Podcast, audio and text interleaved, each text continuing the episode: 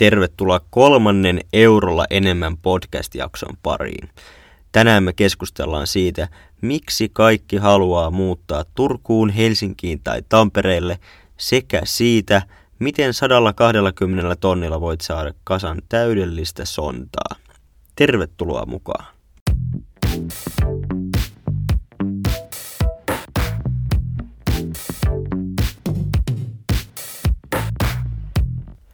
Vielä kerran tervetuloa Eurolla enemmän podcastin kolmannen jakson pariin. Terveisiä viikko viikolta vaan kuumemmasta vaatekaapista, nimittäin kun ulkona aurinko paistaa, niin tämäkin talo lämpenee kuin patteri konsanaan.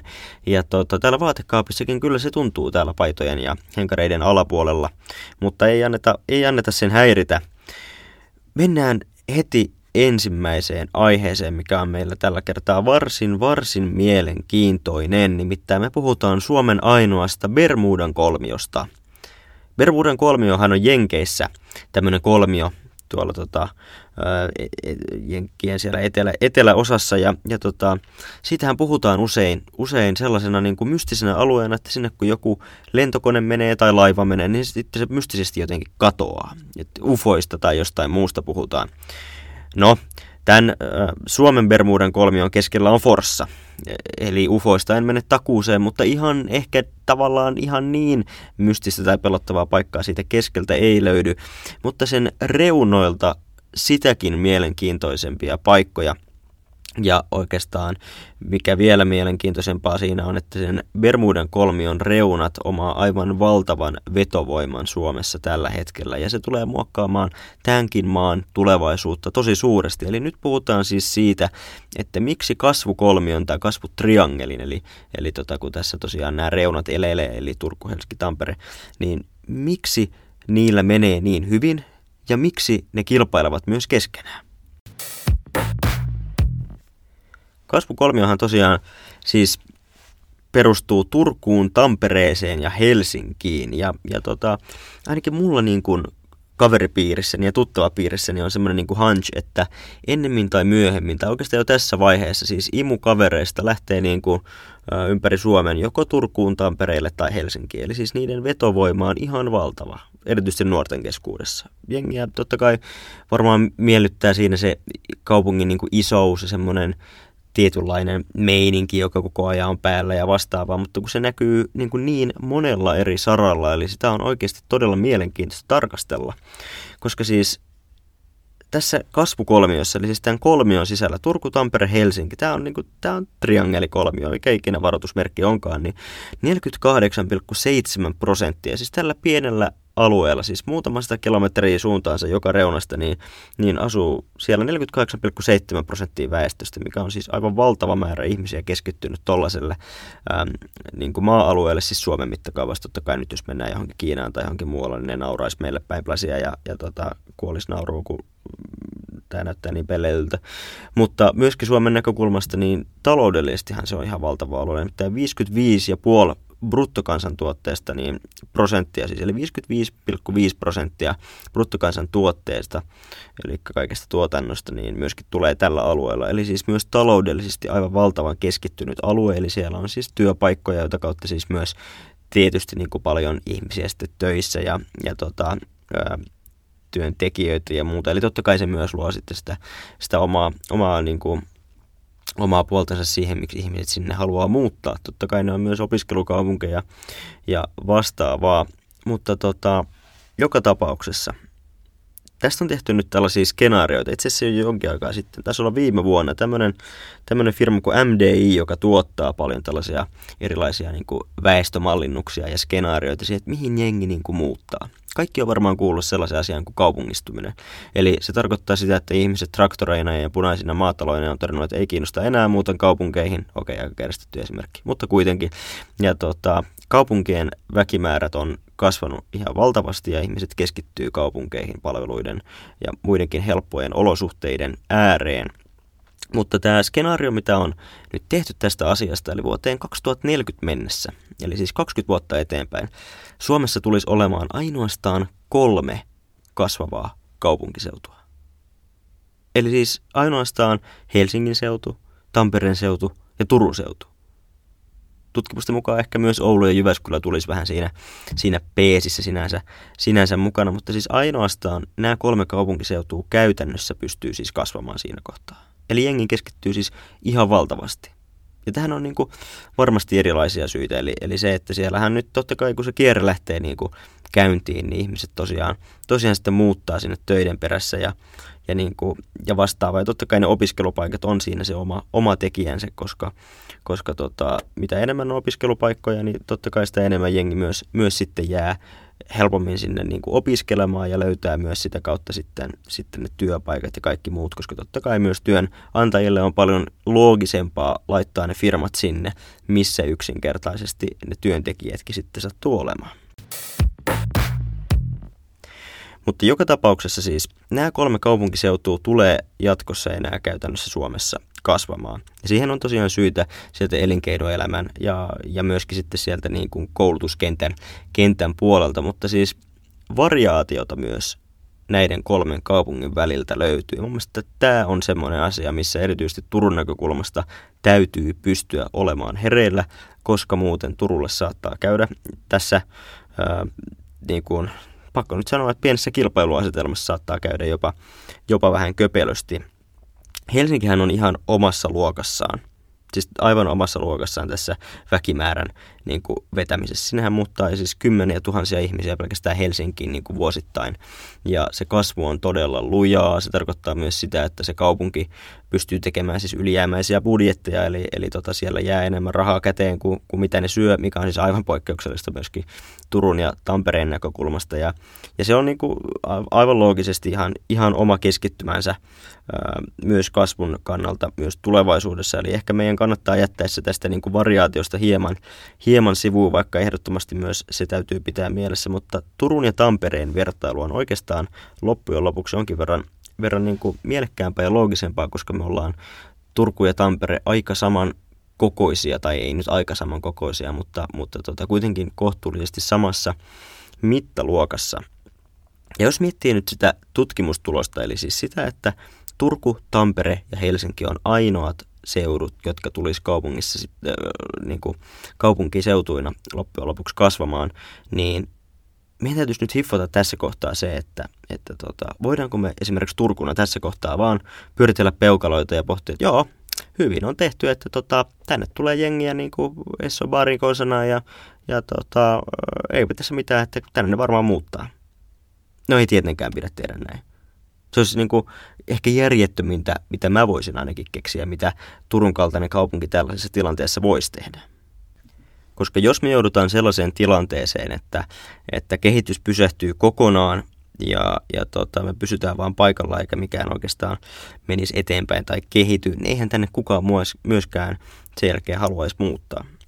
Tampere on nimittäin tehnyt aivan todella oikein erilaisia asioita tässä vuosien varrella, koska Tamperehan on ä, taloustutkimuksen mukaan suosituin muuttokohde tänä keväänä mitattuna 37 prosentin osuudella. Ja, eli 37 pinnaa ihmistä sanoisi, että very yes, I move to Tampere. Ja, ja tota, näin sitten kävi. Se Turkuhan oli tässä samassa mittauksessa neljäs 23 prosentin osuudella. Ja tällaiset asiat ei tuu niin kuin mistään tuulesta temmattuna. Koska Tampere on oikeasti tehnyt tehnyt tota asioita oikein. Ja myöskin toisen mittauksen mukaan Tampere on imagoltaan myös kaikkein paras kaupungeista. Sen jälkeen tulee Jyväskylä ja kolmantena tuli sitten Turku.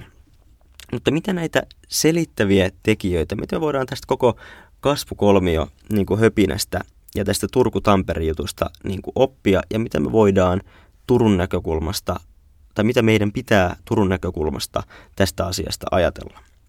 No meidän pitää ehdottomasti ajatella niin, että Turun pitää pystyä tekemään samanlaisia kunnianhimoisia kasvuinvestointeja, jotka myös luo semmoista niin kuin positiivista imagoa ja tekemisen meininkiä, jotta meidän suo, tämmöinen niin kuin, ää, suosio esimerkiksi muuttokohteiden ja kaiken muun kohdalla myöskin kasvaisi, jotta tänne jää myöskin yrityksiä ja myös tänne muuttaisi ihmisiä. Koska mietitään nyt, esimerkiksi Tampereen kohdalla, kaikki semmoiset valtavat kansihankkeet, mitä he tekevät, kaikki ratikkainvestoinnit, kaikki muut, totta kai niihin menee paljon rahaa, mutta se mitä sillä pystytään voittamaan on koko maan sisällä semmoista aivan valtavaa positiivista näkyvyyttä ja se näkyy sitten noissa tilastoissa, että 37 pinnaa pystyy sanomaan very yes, I move to Tampere.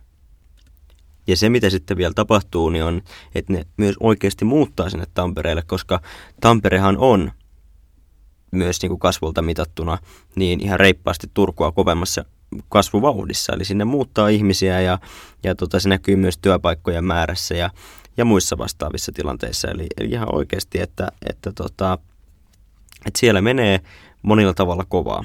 Ja Turun pitää pystyä ottaa tällaisista asioista myös, myös niin kuin kaupunkina mallia, vaikka toki varsinaisessa Suomessa niin kuin positiivista kehitystä onkin ollut, mutta silti Turun pitäisi pystyä ottaa se seuraava taso, jotta me pysytään kehityksessä mukana.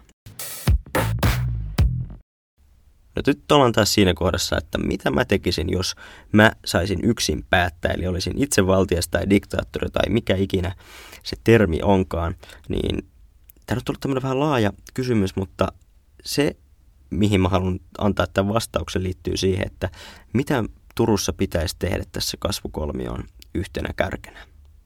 Ja se, mitä mä oon ainakin pyrkinyt edistää ja haluan edistää, on se, että meidän täytyy pohtia sitä, että mikä saa ihmisen muuttamaan jonnekin.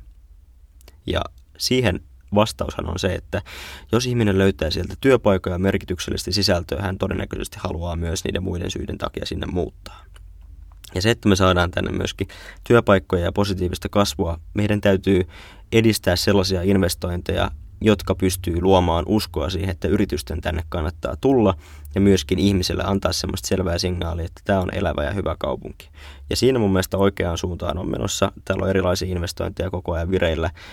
Ratikka lähtee etenemään ja toivottavasti tuossa ratapihalla aletaan oikeita hankkeita myöskin nyt sitten edistämään ja, ja kaiken näköistä muuta oikea, oikeaan suuntaan menevää juttua. Ja entistä vielä virtase, virtaviivaisempi kuva päätöksenteosta, että täällä Turussa ei ainoastaan riidellä. Mennään sitten ulkomaan kirjeenvaihtajan osioon.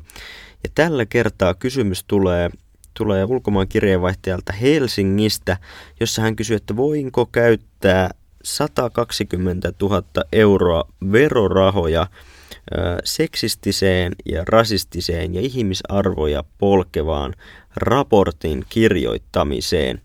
Kiitos vaan tästä, tästä ulkomaan kirjeenvaihtajan kysymyksestä. Tuota, taidankin tietää, mihin tämä kysyjä tässä nyt, nyt viittaa. Eli, eli tuota, perussuomalaiset julkaisivat tässä oman ajatuspajansa Suomen perustanimisen ajatuspajan kautta, kautta tällaisen raportin, jossa he pyrkivät ää, tuomaan esille tällaista mediakriittistä näkemystä. Mutta tota, tässä raportissa sitten tämä mediakriittisen näkökulma, itse asiassa siitä mediakriittisyydestä en ole itsekään ihan varma, kun, kun tota, tässä raportissa on paljon muuta, joka kiinnitti ihmisten huomiota, niin sieltä löytyy esimerkiksi vahvaa seksismiä ja suoraan niin kuin naisia halventavia ja ilmaisuja ja, ja, ja tällaisia niin kuin asioita, joka oli kyllä niin kuin yksinkertaisesti todella, todella kamalaa luettavaa. Sieltä löytyy muun muassa seksuaalisen häirinnän ja raiskausten vähättelyä, rasismia, nuorten ahdistelun vähättelyä ja, ja tota, nuorten kokeman niin kuin ahdistuksen vähit, vähättelyä. Ja, ja muun muassa löytyy tämmöinenkin maininta, että takapuolista kouriminen on ok berliiniläisissä homokerhoissa. Tota, mielenkiintoinen havainto myös, myös tältä kirjoittajalta – ja tota, kun tämä julkaistiin, niin, niin tota, tähän korona-aikaan liittyen kaikki varmaan nyt tietää, että käsiä täytyy tosiaan pestä ahkerasti ja täytyy tehdä niin kuin menee ulkoa sisään tai sisältä ulos, niin perussuomalaiset tekivät tätä myös antaamuksella tämän jälkeen, nimittäin he pesivät kädet tästä raportista ihan täysin ja todettiin, että ei, ei ole meiltä meiltä tullut ja, ja vastaavaa, tai, tai totesivat, että heiltä on tullut, mutta on tämän käynyt prosessivirhe, että tällainen on päässyt, päässyt yleisesti niin kuin, niin kuin läpi, ja, ja, ja kuitenkin puolueen päääänen kannattajalehden päätoimittaja oli esimerkiksi lukenut tämän läpi, oli, oli myös muita keskeisiä puoluevaikuttajia, joita kiitettiin oikein tässä, tässä tota kirjoituksessa sitten tässä niin kuin kansilehdessä ja muussa. Ja, ja tota, muun muassa sitten tässä tiedotustilaisuudessa, missä tämä raportti esim. julkaistiin, niin oli muun muassa puolueen puheenjohtaja Jussi paikalla. Eli tota, vahvat näytöt siitä, että prosessivirhe on, on tosiaan käynyt. Ja, ja tota, ensinnäkin maailmaan mahtuu törkyä ihan siis todella paljon. Sitä riittää niin kuin internetin syvissä syövereissä. Sinne voi ihmiset mennä, mennä katsomaan ja, ja sieltä tutkia, että mitä, mitä löytyy.